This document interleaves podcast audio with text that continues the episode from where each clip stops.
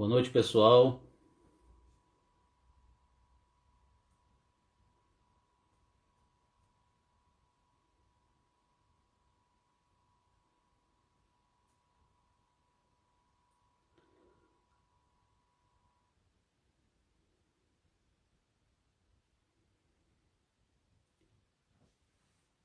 Boa noite, meu amigo Paulinho. Obrigado. Obrigado pela presença, viu? Estão todos me ouvindo bem?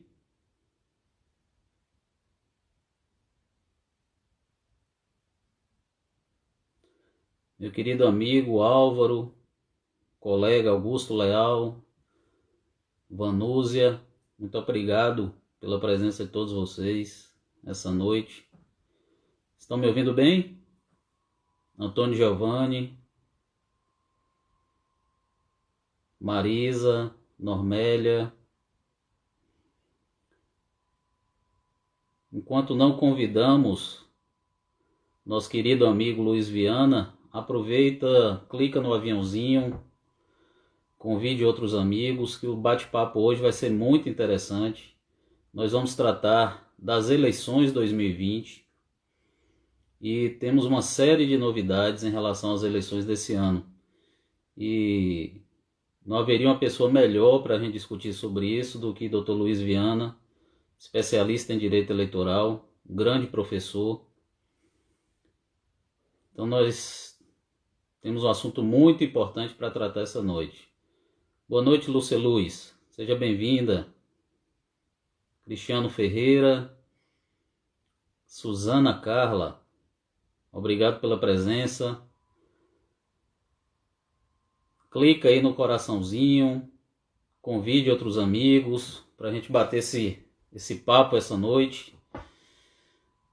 Vai ser muito interessante. Pastor Orlando Filho, um abraço, pastor.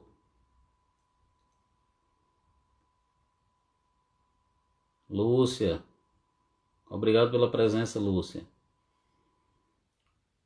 Clique aí no aviãozinho, nos corações para a gente ter um maior número de pessoas essa noite, porque o assunto é muito interessante, muito importante, envolve, sem sombra de dúvidas, os interesses dos municípios de todo o país. Muito importante a presença de vocês aqui essa noite. Rafaela, um abraço.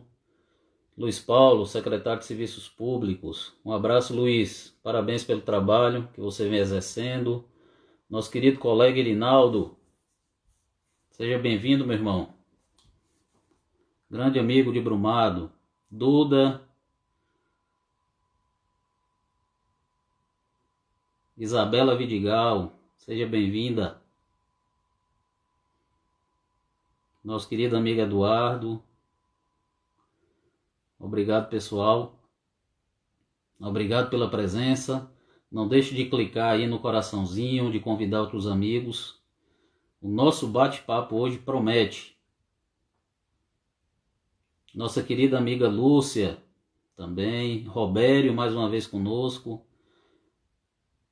Nossa querida pré-candidata de Mucugê a prefeita, vereadora Núbia. Dani Nogueira, Dr. Marcos, obrigado pela presença. Nosso convidado já está aí, mas dá tempo ainda você convidar outras pessoas. Nosso bate-papo hoje vai ser excelente, um bate-papo de excelência. Sejam todos bem-vindos. Clique aí no coraçãozinho, no aviãozinho, convide outras pessoas, tá bom? Então vamos lá.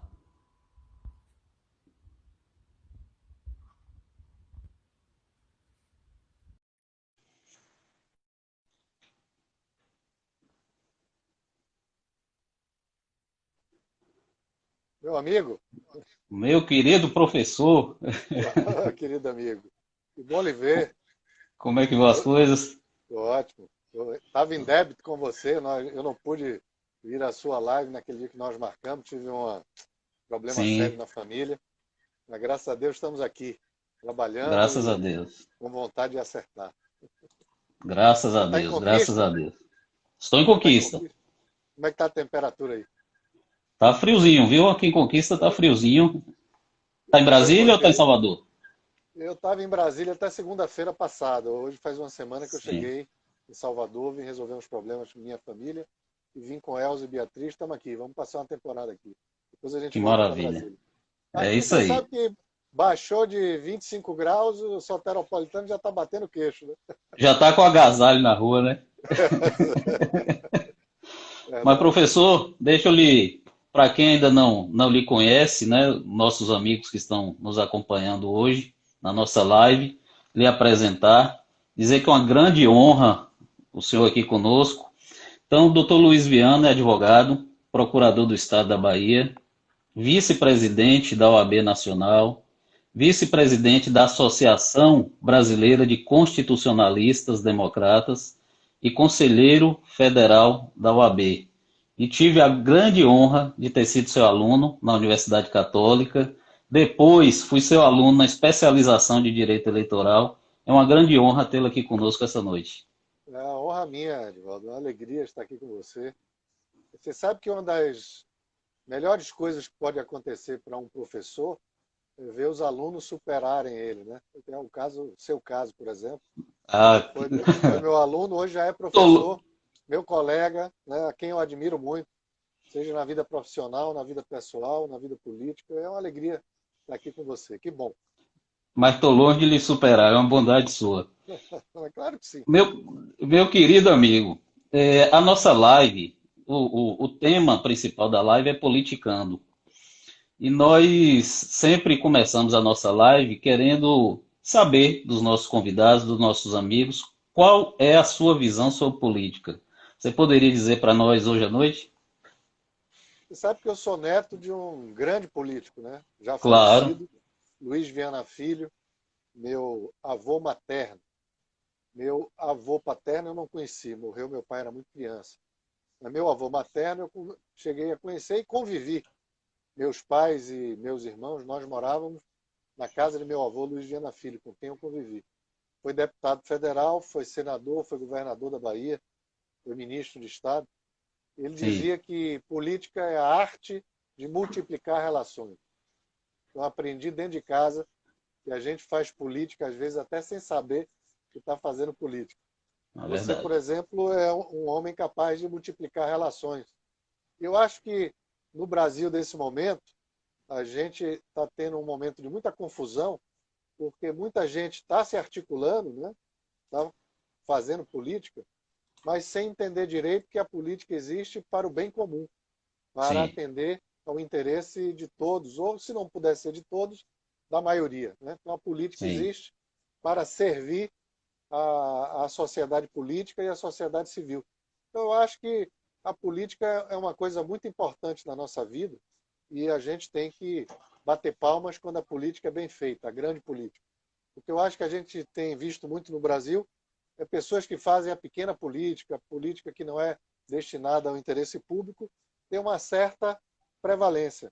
Mas eu tenho muita Sim. fé, sabe? Tenho muita fé, na, inclusive, na vontade política do povo brasileiro. Sim. Que erra, erra, acerta, como aliás todos os povos mas nós somos um povo, sobretudo, que quer ter paz e tranquilidade para cuidar das nossas famílias e dos interesses legítimos que a gente tem. Então, eu acho que a política é uma atividade muito bonita quando é bem feita. Parabéns, isso aí. Registrar a presença de grandes amigos que estão aqui conosco essa noite. Thaisa, que eu acho que você não conhece, né? Thaisa nos acompanhando. Beijo, Thaisa. Suzana.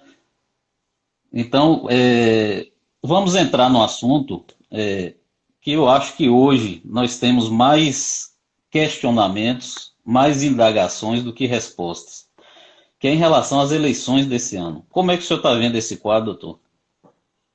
É, são muitas as questões, né?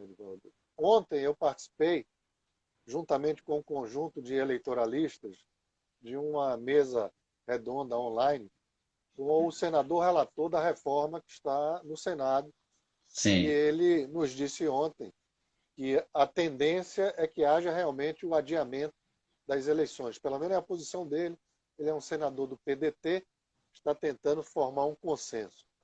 Do ponto de vista dele, ontem, né, hoje estava inclusive em discussão no Senado, vamos ver o que, é que vai acontecer amanhã. ele disse que a tendência ontem era alterar a data da eleição para o dia 15 de novembro, e no, em, em, tendo em vista a, a Covid, né? tendo em vista a questão Sim. sanitária.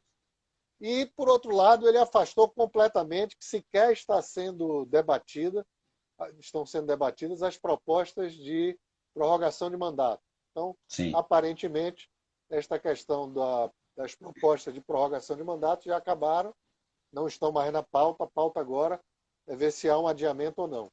Antes da gente entrar na live, eu conversei com. Olha, acabou de entrar Bruno Batista, presidente da OAB de Pernambuco, meu Sim. líder nordestino. É, ele disse ontem, eu, eu conversei hoje, aliás, antes de entrar aqui com você, com o prefeito, meu cliente, e ele me disse que os prefeitos estão muito contra o adiamento da, das eleições. Sim. E estão conversando com as lideranças do Senado e da Câmara. É, sem fazer uma avaliação política, eu acho muito difícil fazer avaliação política. Eu prefiro sempre evitar fazer uma avaliação política. Mas, em regra, Sim. em regra, quem está na prefeitura, se tiver bem, prefere que adiante a eleição e não que prorrogue. Seja feita logo porque quem está na situação é alvo de críticas da oposição. Então, quanto mais tempo durar a eleição, mais tempo de críticas haverá. Então, eu acho que é natural, do ponto de vista assim da posição dos prefeitos, que eles estejam contra o adiamento das eleições. Mas eu vi ontem o senador muito firme, no sentido de que a tendência seria isso. Havendo a prorrogação das eleições, surgem muitas questões né, jurídicas. Sim. Por exemplo, os prazos do calendário eleitoral, evidentemente, alguns terão que ser alterados. Sim. Mas ontem, na conversa, ele disse que já tinha afastado qualquer possibilidade de mudar os prazos que já passaram. Né? Prazos de condições de elegibilidade, inelegibilidade, que não havia mais, mas que estavam refletindo, sim, se seria o caso ou não de adiar prazos ainda em curso. Por exemplo, sim. prazo de desincompatibilização de servidor público que não exerce cargo comissionado.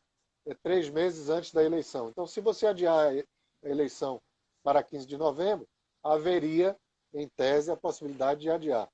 E todos os eleitoralistas que falaram com ele, não foi apenas eu, todos que falaram disseram que isso é correr o risco da inconstitucionalidade por força do artigo 16 da Constituição.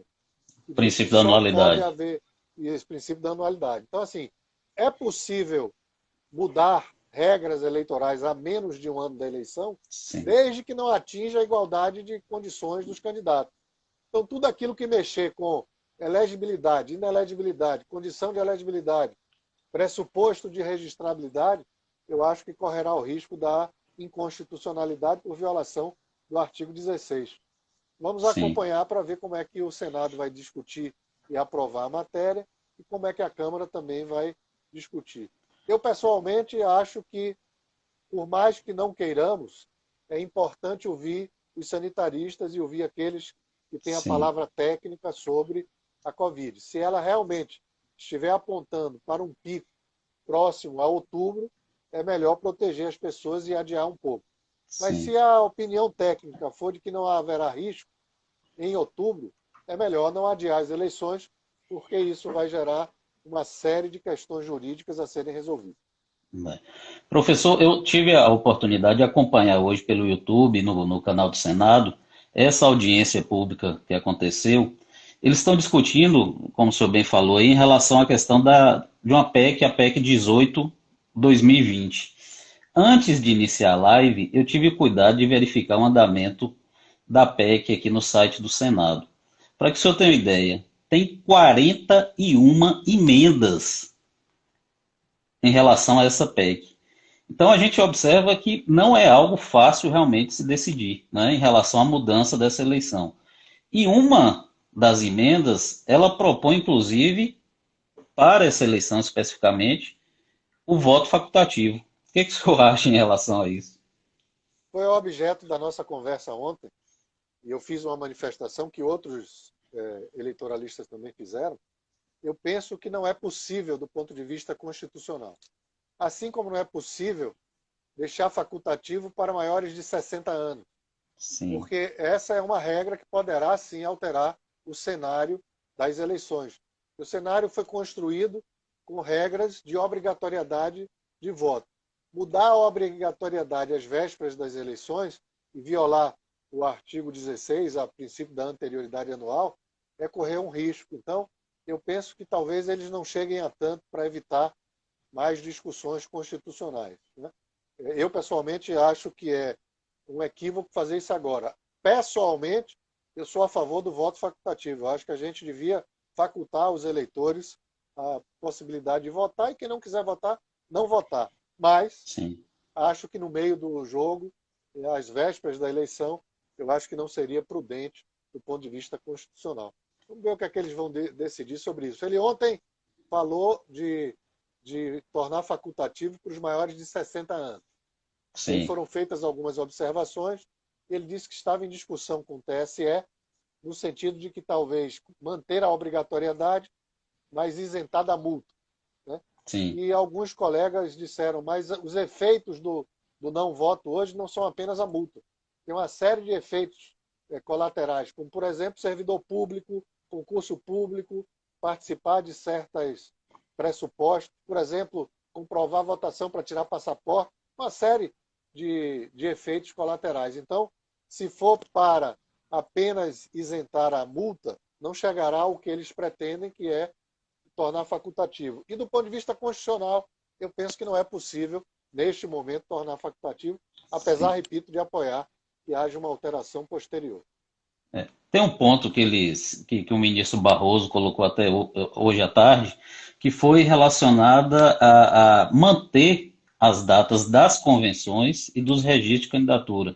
Porque, segundo ele, haveria, inclusive, isso mudando a eleição para 15 de novembro, haveria um tempo hábil maior né, para que pudesse analisar a questão do registro de candidatura, julgar as impugnações. É, só que a gente entra aí é, é, em outro entrave. Né?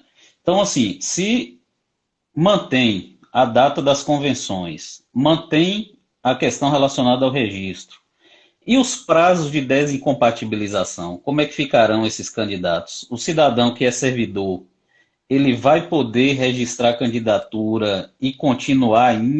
Então, é, é, são situações meio complexas, né? Isso. Ele ontem, inclusive, o senador mencionou que como fazer com o pessoal da saúde, que é servidor de saúde. Sim. Né? Vai continuar trabalhando, não vai continuar trabalhando? Esse é o problema de fazer algo assim, a necessidade de fazer algo muito em cima da eleição.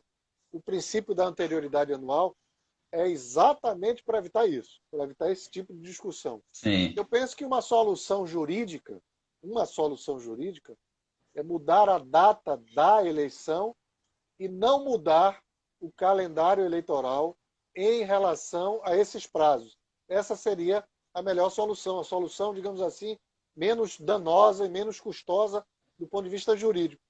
Os prazos Sim. de inelegibilidade, de desincompatibilização seriam mantidos e, evidentemente, você teria uh, os efeitos jurídicos da manutenção desses prazos para desincompatibilização.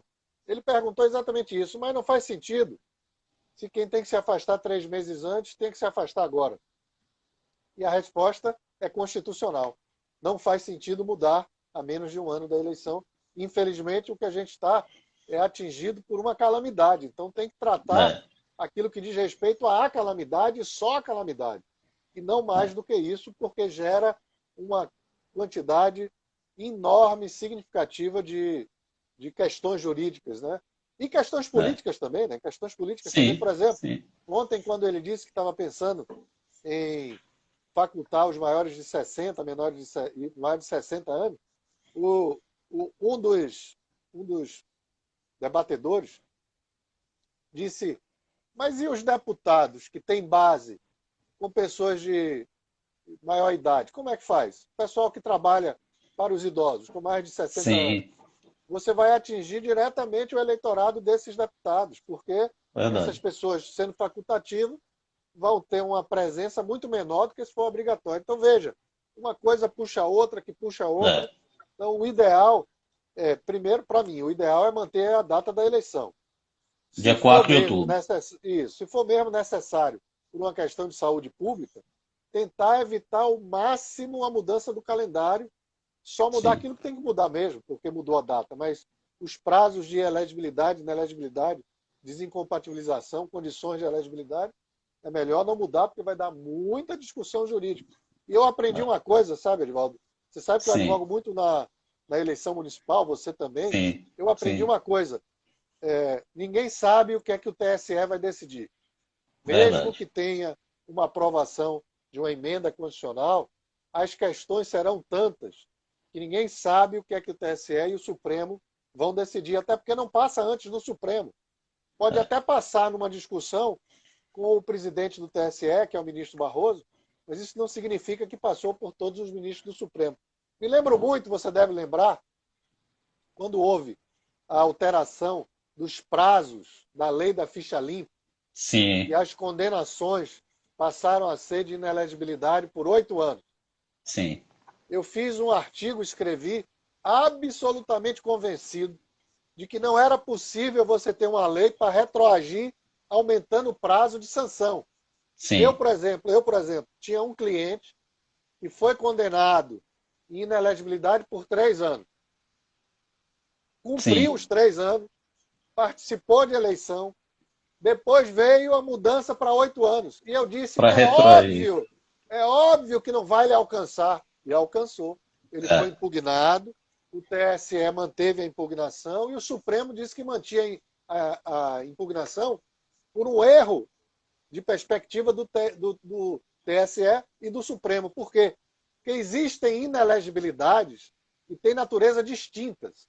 Sim. Uma coisa é a inelegibilidade que decorre de um status, de uma situação, de um estado. Por exemplo, dá um exemplo aqui. É, analfabeto não pode ser candidato. É uma Sim. situação jurídica, não é uma sanção. Ele não está sendo sancionado porque é analfabeto. É uma condição decorrente de uma situação. A situação Sim. dele é essa. E, e, tantos outros. Condições de elegibilidade várias. Domicílio eleitoral, filiação Sim. partidária, né? alfabetismo e tal. Isso são condições de elegibilidade. Existem inelegibilidades também que decorrem de estados. Né? Ser brasileiro, ser nacional, né? ser alfabetizado. Como como diz também, é inelegível o inalistável. Então, quem não pode tirar alistamento está inelegível. Não é uma sanção. Sim. Mas tem um conjunto enorme de inelegibilidades que são sanção. Quem é condenado por improbidade administrativa, quem é condenado Sim. por em representação eleitoral por abuso de poder, só para as duas. Sim. Nesses casos, a inelegibilidade é sanção. E o Supremo disse que retroagia o, o prazo porque Sim. não era sanção. Entendeu? Ah, não tem problema não. Inelegibilidade não é uma sanção, é uma situação. Não, tem inelegibilidade que é situação e tem inelegibilidade combinada, como disse Adriano Soares da Costa, que é sanção. Sim. E veja, o TSE e o Supremo, os maiores tribunais que a gente tem em matéria de elegibilidade, homens e mulheres respeitadíssimos, Sim. cometeram esse erro constitucional. Então eu me acostumei depois disso a ter prudência redobrada. Com certeza. O melhor, o melhor é não mudar a lei a menos de um ano. Mas se tiver é. que mudar, o melhor é fazer com que não haja uma alteração de todo o calendário eleitoral, que vai gerar uma insegurança gigantesca é. para é. os candidatos e para os eleitores. É. E, e é muito interessante, doutor, que assim de um tempo para cá, praticamente toda eleição municipal a gente tem algum ponto o senhor destacou aí um ponto né, em relação à lei da ficha limpa. Lá atrás teve a questão se aplica o princípio da anterioridade ou não em relação à lei da ficha limpa. É, em relação a, a, Antes mesmo da lei da ficha limpa, já houve aquela discussão se deveria se analisar a vida pregressa a do vida candidato. Pregressa. O que é, eleitoral. é, é quitação eleitoral. Então, toda eleição municipal parece que a gente vivencia essa, esse momento de insegurança jurídica, que até para orientar os clientes a gente tem uma dificuldade grande. Né? E, e, o artigo 16 da Constituição veio para acabar isso, veja. Justamente. Veja se não tivesse o artigo 16. Meu é Deus. Para dizer que não pode ter essas mudanças para as pessoas não serem pegas de surpresa. Então, Verdade. acho que essa eleição promete uma discussão jurídica grande. Verdade. Verdade. Doutor, deixa eu só é, registrar a presença de alguns amigos que claro. estão aqui conosco essa noite. Léo Lopes, nossa querida Rafaela, nosso querido Matheus Souza, é, nosso querido amigo vereador aqui em Vitória da Conquista, Gilmar Ferraz, está nos acompanhando também. Ed, é, Arnaldo Ferreira também está conosco. Então, gostaria de agradecer a todos, pedir que clique aí no aviãozinho, no coraçãozinho, para que a gente alcance o maior número de pessoas essa noite. Professor, me diga uma, me diga uma coisa aqui. É, houve nessa discussão hoje à tarde também, eu dediquei um tempo especial em relação a isso, principalmente em relação aos prazos de desincompatibilização, condutas vedadas, publicidade institucional, que a gente sabe que são todos prazos de três meses. E ainda houve uma discussão no seguinte sentido: olha, vamos manter as datas das convenções, vamos manter as datas dos registros e, ao mesmo tempo, vamos aumentar o período da propaganda eleitoral. O que, é que o senhor acha disso? Eu, pessoalmente, sou favorável a ter uma campanha um pouco maior. A gente reduziu demais Sim. a campanha para 45 Verdade. dias, é o que eu acho. Verdade. E acho que, e acho que houveram argumentos sérios, interessantes para diminuir o tempo da propaganda, o tempo da campanha, porque estava muito caro fazer campanha. Sim. Então, era muito nessa linha, precisa diminuir, diminuir o tempo. Mas veja, na medida que você diminui o tempo de propaganda e de campanha, isso é pior para os novos, os que estão chegando, porque para quem já está, já tem estrutura de partido, já tem estrutura de liderança, já tem né, organizações militantes e tal. Então, quem quer chegar na política precisa ter mais tempo para dizer às pessoas o que quer fazer, porque está chegando não tem um histórico dentro da política para dizer, para se apresentar, tem seu histórico de vida. Então eu sou favorável a que haja uma ampliação desse tempo tão curto de propaganda eleitoral.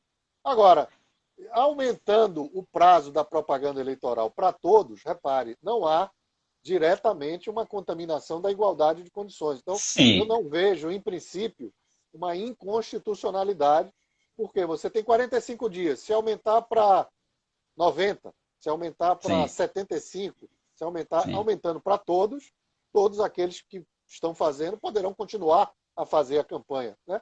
Ela se tornará mais cara, sobretudo onde você tem televisão.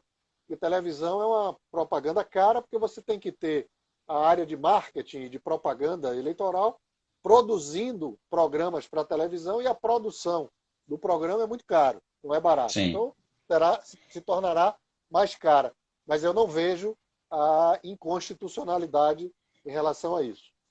É, alguns alegaram, inclusive, que esse ano será, alguns senadores, no caso, né? Alegaram que esse ano será uma campanha mais barata, porque não vai ter o material, a publicidade né, de propaganda e tal, que será uma campanha mais nas redes sociais. O senhor entende assim também? Onde não tem televisão, pode ser. Mas olha, francamente, onde tem televisão, se você sai de uma produção de televisão de 45 dias para 50, 60, é, a depender de quanto tempo vai adiar a eleição, encarece bastante o custo da campanha. Só quem nunca fez, eu já fiz campanha aí em Vitória da Conquista, você sabe, Sim. há muitos Sim. anos atrás, nem me lembro mais. Eu nem tinha cabelo branco. Acho que foi no século passado, é verdade, é passado. Então, quem está acostumado a fazer campanha em televisão sabe que a produção é. dos programas de televisão são muito caros, não são baratos. Então, aumentar o tempo de propaganda, eu pessoalmente sou favorável a isso, mas tem que saber que vai ser mais caro. Não pode achar que vai ser mais barato. Talvez não haja tanta interferência nas pequenas cidades do interior, onde não há propaganda de rádio e televisão, e onde Sim. há muito corpo a corpo. E hoje em dia, Sim. a grande comunicação social é através das redes sociais. Pode ser que por aí não aumente muito, mas do ponto de vista da campanha, onde tem, é, onde tem televisão, e tem outra coisa, né, Edvaldo? Com a Covid, você vai ter uma dificuldade grande para o corpo a corpo, a corpo né? Para abraçar sim. as pessoas, para fazer comício, para fazer sim. carreata, vai ser muito difícil. É. Então você vai ter sempre uma regra de saúde pública dizendo não pode, e os candidatos querendo fazer. Então vai ter uma tensão permanente, o que é. vai gerar o aumento da utilização das redes sociais e da televisão onde tiver televisão. É. Então eu acho que é está é, certo o que ele falou, que a, a campanha vai ser muito nas redes sociais, mas eu diria E onde tem televisão, encarece, sem dúvida. É. E aproveitar é. o gancho para lhe dizer que, para mim, Sim. passado esse momento de discussão do adiamento da eleição, que é o grande tema do momento, sem dúvida, Sim. todas Sim. as repercussões jurídicas, para mim, o grande tema jurídico da eleição serão as fake news. Como é que a justiça eleitoral vai ser ou não será capaz de controlar as fake news ao longo da eleição? É, eu vi, uma, eu vi uma declaração do Luiz Roberto Barroso, na época Sim. que era o vice-presidente do TSE, em dezembro do ano passado, dizendo que não é possível imaginar que a justiça eleitoral vai controlar as fake news. Assim, se você pensar em termos globais e absolutos, Sim. não tem controle mesmo. Mas se você pensar no microprocesso eleitoral, eu acho que é possível controlar. E disse numa live recente que eu fiz com alguns colegas eleitoralistas, e que eu acho que os eleitoralistas, os advogados, terão um trabalho especial nesta eleição, que é responder às fake news como propaganda ilícita, mas também como abuso do poder. Na hora que isso entrar na justiça eleitoral como abuso do poder, podendo gerar cassação de registro de mandato, aí sim Verdade. nós vamos começar a ter um controle eficaz das fake news. Enquanto ficar em multa, o é candidato faz uma análise na conta do lado, na ponta do lado. Com certeza. Se eu for multado, eu vou pagar é, 20 mil, 30 mil, 40 mil, 50 mil, 100 mil. Ah, mas para eu ser eleito, eu jogo isso na conta do partido ou na conta da campanha. Na hora é. que ele faz essa conta, estimula a praticar o abuso do fake news. Agora, se a conta na ponta do lado for o seguinte, se eu praticar fake news, eu poderei ser caçado, aí muda de figura a forma como lidar com isso. Mas como eu acho que a justiça eleitoral tem sido muito coerente, muito segura ao longo das últimas eleições, eu espero que ela consiga se aparelhar melhor para Sim. enfrentar as fake news. E nós, advogados que atuamos nas eleições, teremos um papel fundamental, que é poder é, dar o instrumento às campanhas que nós estivemos servindo, aos partidos, Sim. coligações e candidatos, dar instrumentos jurídicos para levar a discussão para a justiça eleitoral. Vamos ver, vai ser uma eleição é. interessante. Vai, muito interessante. Vai, vai Registrar a presença de, de mais alguns amigos aqui, doutor. É, Lucas Batista está nos acompanhando, Marcelo, Marina, Ana Lúcia. Então dá tempo você clicar no aviãozinho aí, no coraçãozinho, para que a gente tenha o um maior número de pessoas acompanhando. O bate-papo está muito bom. Nós estamos aqui com o nosso querido amigo, conselheiro federal, vice-presidente da OAB, doutor Luiz Viana. Doutor, é, houve uma, inclusive, é, é, o ministro Barroso ele colocou de uma forma muito interessante na, na sua fala, é, quase que fazendo um requerimento ao Senado para que, dentro dessa PEC, que vai ser analisada amanhã pelo Senado, houvesse a possibilidade de autorizar o Tribunal Superior Eleitoral, em alguns casos específicos, de mudar a data das eleições em algumas cidades de acordo com a contaminação da pandemia. Como é que você, o senhor vê essa, essa possibilidade aí?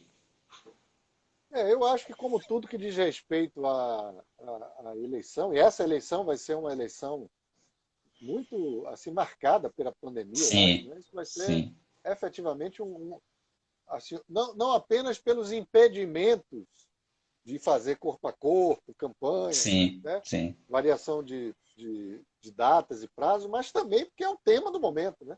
Verdade. O que é que quem quer ser? O que, o que dirão os candidatos a prefeito e vereador, prefeito, vice-prefeito, prefeita, vice-prefeito, vereadores, né? o que dirão ao seu eleitorado? Que propostas farão para é, tratar dessa questão crucial que é a pandemia? Quando começou a pandemia, eu estava em Brasília, em fevereiro, foi em fevereiro que eu comecei a me preocupar muito quando saíram as primeiras notícias, e em março teve mesmo isolamento. Eu comecei a entrar em isolamento social lá em Brasília. Todo Sim. mundo dizia assim: ai meu Deus, será que vai chegar em junho? Era assim: será que vai Não. chegar em junho? Não. Junho já foi, o São é. João já foi, já está comprometido. E as pessoas agora estão dizendo o seguinte: se houver uma vacina em setembro, outubro, pode ser que a gente elimine o isolamento com a grande vacinação em massa de todos os brasileiros. Mas Sim. se isso não acontecer, e até agora não apareceu a vacina, nós vamos ter que conviver ainda com muito tempo com a pandemia e com esse vírus mortal. Então é muito importante que nós, eleitores, né, possamos ouvir o que é que os Sim. candidatos têm a dizer a gente. O que é que eles vão Sim. dizer a gente? O que é que, com todas as limitações, eu vi você se mandando um abraço aí para a Núbia, vereadora de Mucugê. Sim.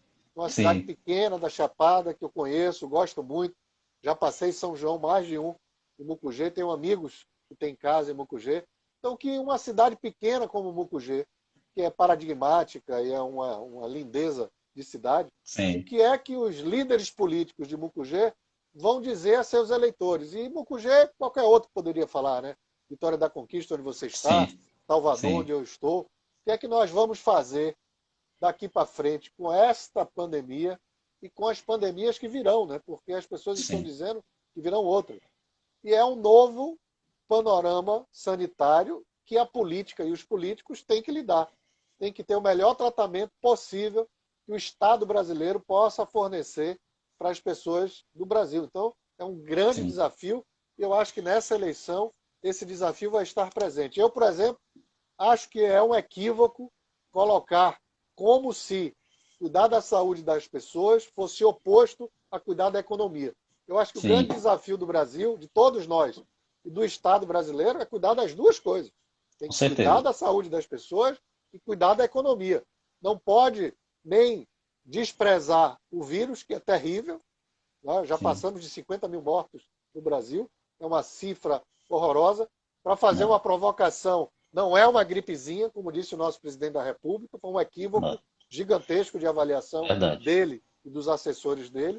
Mas, por outro lado, também não pode ser fecha tudo, lockdown total, porque Sim. se quebrar a economia, quebra todo mundo. Entendeu? Então, tem que ter uma conjugação de esforços, Sim. tanto de salvar as vidas das pessoas, prevenir a vida das pessoas, e, ao mesmo tempo, de ter uma atuação do setor público incentivando a área econômica a não paralisar aquilo que puder não ser paralisado com a segurança sanitária das pessoas.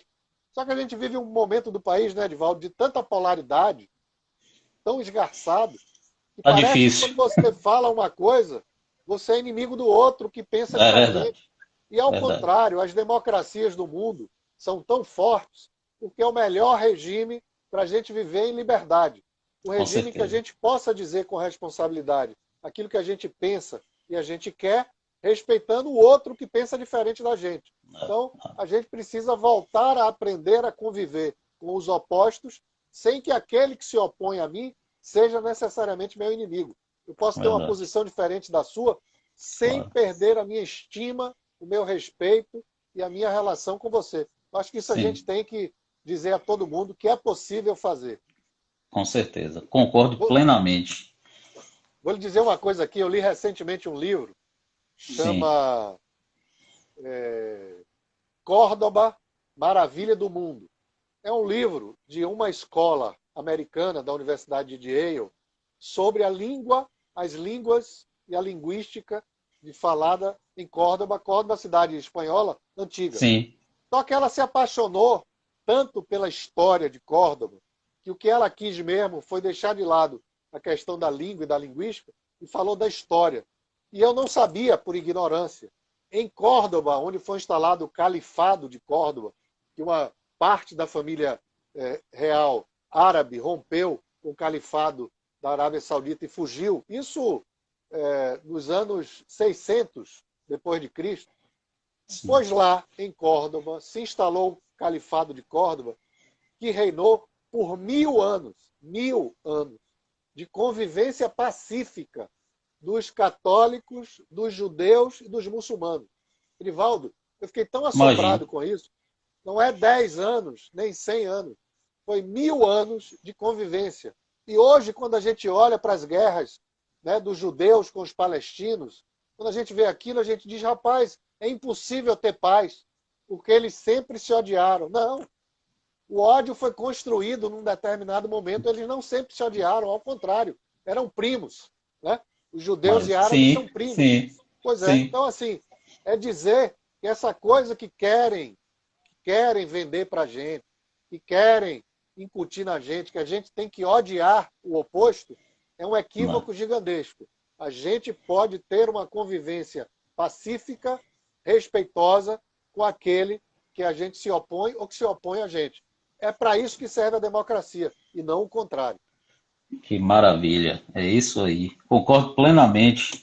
Professor, olha só, é, como a gente está tá, é, falando sobre essa questão das eleições, para que quem está nos acompanhando hoje perceba que a coisa não é tão simples, é, o presidente da Confederação Nacional dos Municípios do Brasil, o senhor até colocou alguma coisa aí no início, ele, a confederação, ela faz o requerimento pelo adiamento da eleição, não é? Para o ano que vem, ou até unificando as eleições lá em 2022. E ele colocou um ponto interessante, que eu, achei bem interessante para a gente trazer para a discussão hoje. Ele fala que aqueles candidatos, principalmente os candidatos à reeleição, que estão numa idade mais avançada, que estariam impossibilitados de circular durante a eleição, de bater na porta, de pedir o voto, de conversar com o eleitor, que em razão dessa dificuldade, se a eleição for mantida esse ano, isso pode ferir o princípio da igualdade. Então, imagine né, a quantidade de questionamentos que a gente pode ter nessa eleição. Isso. Aproveitar aí que você falou desse requerimento da, da Confederação, eu penso Sim. que a unificação das eleições, eleição federal, eleições estaduais e eleições municipais, é possível juridicamente. Sim. Mas não é Sim. é possível em pleno mandato. Então, não é possível que os mandatários que foram eleitos para quatro anos recebam dois anos por uma emenda constitucional do Congresso Nacional. Porque você quebra a cláusula pétrea, da, que é uma barreira na Constituição Sim. para emendas constitucionais que dizem respeito à soberania do voto popular. Sim. Então, assim, é possível lá adiante, assim, você fazer uma projeção, vou dar um chute, não é exatamente isso, mas vamos dizer, Sim. fazer uma projeção para 2030 e num Sim. determinado momento fazer uma eleição ou de vereadores e prefeitos com seis anos, ou de deputados com dois anos, fazer uma Sim. eleição que os mandatos não sejam os da agora. Mas em pleno mandato não é possível, porque quebra cláusula pétrea. Então não seria possível, Sim. nesse momento, fazer a unificação para daqui a dois anos. Então, apesar do raciocínio ser inteligente, Sim. mas o raciocínio, esse argumento, prova demais. Prova de que as pessoas mais velhas têm mais dificuldade para fazer eleição. Agora, Sim. terão em qualquer eleição. Da mesma Sim. forma que aqueles que são deficientes visuais, que são deficientes físicos, têm também mais dificuldade para certo tipo de eleição, e, no entanto, ninguém diz que tem que ter uma eleição diferenciada para quem é candidato com deficiências. Então, assim, é. aqueles que defendem que isso quebra o princípio da igualdade utilizam um argumento que prova demais, porque esse Sim. argumento serve para qualquer eleição, não apenas desse Sim. ano, mas qualquer uma. Então, nós não teríamos nunca eleição, com medo de que se tornasse mais oneroso para alguns candidatos que outros. Eu acho que, é, mantidas as regras, ou seja, claramente quais são as regras, todos que entram para a disputa sabem que é aquele o jogo da disputa e, portanto, estão em condições de igualdade. Mesmo que o sistema em si possa ter certas distorções. Vou dar um exemplo. Sim. Você conhece de dentro da Casa Legislativa. Vou dar um exemplo.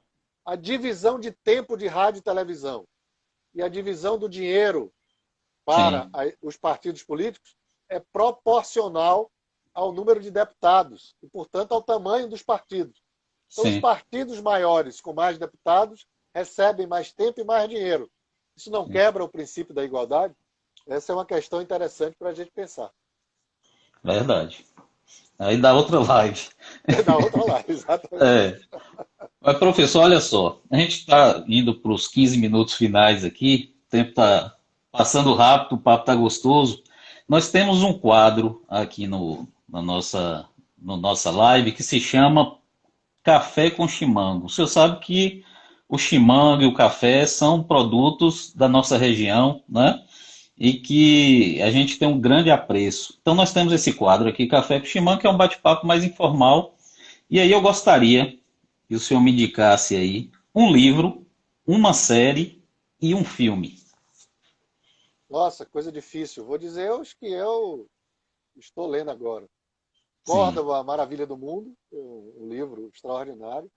Ontem, ontem assisti um documentário chamado Oceanos, que é um documentário já um pouco mais de mais tempo, que foi feito por é, é, Jacques Cousteau, mostrando os oceanos do mundo. Eu fiquei ah, impressionadíssimo com isso. Assim, ao mesmo tempo, a riqueza e a ameaça da fauna e da flora dos oceanos.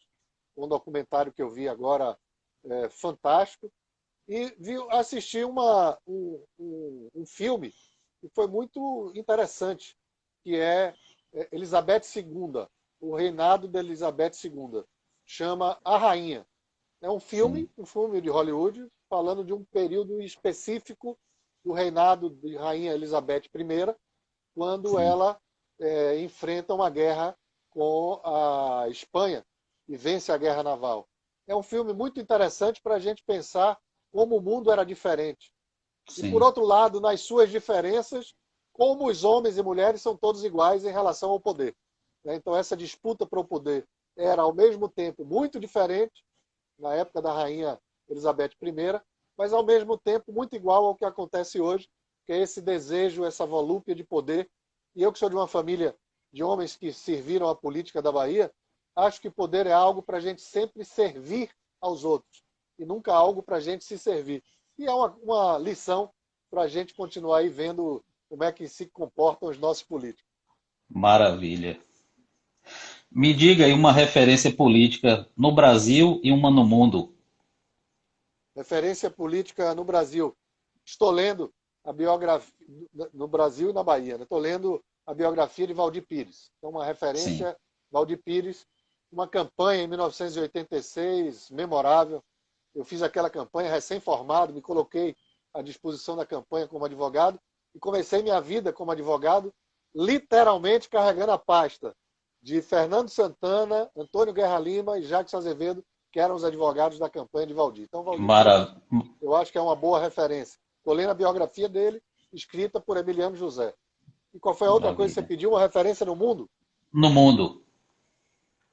Vi ontem, eu não sei se foi ontem ou anteontem na Globo, uma rápida referência a Malala, aquela líder Sim. paquistanesa que sofreu um atentado por defender o direito à educação das mulheres na sua terra. Então eu diria que Malala, viva hoje, para mim, tão distante dela, é uma grande inspiração. Que a gente deve defender as nossas bandeiras, os nossos valores porque isso é que faz a diferença das pessoas que nos rodeiam. Então, Malala como inspiração. Maravilha. Acarajé ou Abará? Os dois. Os dois. Vou lhe dizer, eu estava em Brasília, eu tinha vindo é. aqui em Salvador antes da pandemia, no comecinho de fevereiro. E fiquei lá até segunda-feira aqui, vim com minha esposa e minha filha. Quando nós chegamos aqui, 8 horas da noite, saímos é. ligando para ver como é que a gente fazia para comer um abará e um acarajé. Conseguimos comer uma bará na, na própria segunda-feira à noite e no dia seguinte, de manhã, fomos comer um acarajé. Então, os dois. Maravilha. Eu estava morrendo de saudade é. do azeite. Ah, rapaz, azeite é da nossa cultura. Assim como é. chimango, você falou. Sim. O melhor chimango que eu como na minha vida na casa da mãe de Maurício Vasconcelos. É isso. Pois é.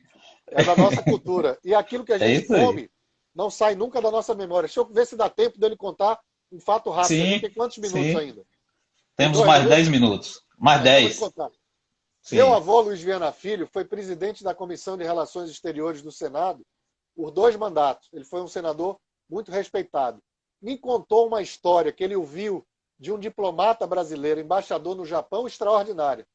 O embaixador no Japão estava na embaixada brasileira em Tóquio, quando chamam ele, embaixador, tem um senhor querendo falar. Não, o que se trata? Não, é uma coisa meio diferente, venha cá ver. Ele foi atender era um homem negro, nascido no Brasil, que tinha sido levado para o Japão com dois anos de idade, dois ou três anos de idade, não falava português, não tinha laços de família mais com o Brasil, já estava é, septuagenário e bateu na porta da embaixada brasileira para dizer que não queria morrer sem comer de novo uma feijoada. E foi a é... primeira comida que ele comeu com três anos de idade e nunca mais tinha esquecido. Então, o sabor, que é. o primeiro sabor da gente é o peito da nossa mãe. Mas é. os sabores que a gente aprende na primeira infância, a gente nunca esquece. Então, eu é. sou homem do azeite, do acarajé, do abará. São também de comidas do sertão, porque minha família tem um pé Sim. no sertão. Mas, sem dúvida, Sim. um pé no recôncavo, o azeite de dendê. Maravilha. Me diga seu esporte favorito. Futebol, não podia ser diferente. Futebol. Sou torcedor do Vitória. Sou rubro-negro. É, sofredor aqui na Bahia. Sofredor. Nesse momento, eu já tive épocas em que não fui sofredor, não, mas nesse momento, é. estamos passando, faz parte. Altos e é. baixos, altos e baixos. É Praia ou campo? Ah, eu diria que campo. Eu, como sou um homem que passei boa parte da minha vida aqui em Salvador, na beira do mar, quando eu chego no campo, sobretudo Campo Alto, como é Vitória Sim. da Conquista. Para falar de uma, de uma cidade vizinha aí a vocês, onde eu já advoguei, para chegar no Belo Campo, quando a gente Sim. chega em Belo Campo, né, quando chega, é. sobretudo nas terras altas, isso me faz um bem. A Chapada é. Diamantina é uma, uma, um lugar maravilhoso. Eu me sinto muito bem no campo, sobretudo naqueles que têm terras altas, como Vitória da Conquista. Maravilha. É, professor, gostaria de lhe agradecer muito por ter tirado esse tempinho aí para bater esse papo conosco. E assim, nós temos aí muitos pré-candidatos, muitos amigos que estão nos acompanhando essa noite. Sabemos que estamos vivenciando um momento delicado em relação à nossa democracia. E eu gostaria de que nesses cinco minutos mais ou menos que nos restam, se eu pudesse deixar uma mensagem, principalmente para aqueles que estão se colocando como pré-candidatos, estão iniciando na vida política. Então, gostaria que o senhor deixasse uma mensagem, sua, sua mensagem final essa noite. Para você ver a importância da sua live, Luiz Madeira é um querido amigo, está nos vendo de Portugal. Então, a sua Maravilha. live é não apenas nacional, é internacional. Luiz, um grande abraço, obrigado. Abraço a todos que ficaram até agora. Alguns Sim. querendo me pirraçar aqui a entrar na discussão do Vitória e do Bahia. É. Essa é uma discussão para a gente tomar uma e conversar é. brincando sobre futebol. O futebol não pode virar essa coisa de ódio das torcidas se odiando. Ao contrário, tem que ser um lugar onde a gente possa botar para fora aquilo que a gente tem que botar para fora e torcer amistosamente para que o nosso time possa vencer o outro e possa perder também quando merece perder. O importante é a disputa leal. Mas dizer a você e a todos esses pré-candidatos que estão lhe vendo, primeiro que eu não tirei um tempo, Edvaldo, eu ganhei um tempo conversando Maravilha. com você. Você é uma pessoa que eu admiro verdadeiramente, como disse no começo, e faço voto que todos possam tê-lo como um conselheiro jurídico, Obrigado. político na vida, para que possam aprender com você os melhores caminhos. Eu estou aqui com esperança que a gente possa sair dessa pandemia o quanto antes, mas na certeza de que as mudanças só são feitas na luta. Então, lutar para que a gente possa sair o mais rápido possível dessa pandemia, acolhendo, abraçando e protegendo a maioria dos brasileiros e brasileiras. Um forte abraço, um beijo no seu coração e no coração de todos que estão nos ouvindo. Professor, muito obrigado mesmo, muito obrigado pelo bate-papo. Quem sabe a gente mais para frente aí, a gente marque outra live, outro bate-papo para conversar sobre as inovações da legislação eleitoral, que ficou realmente decidido. Aí gostaria de agradecer muito essa noite, agradecer a todos que ficaram conosco até agora. Um forte abraço, fique com Deus. Um abraço a todos. Obrigado. Obrigado.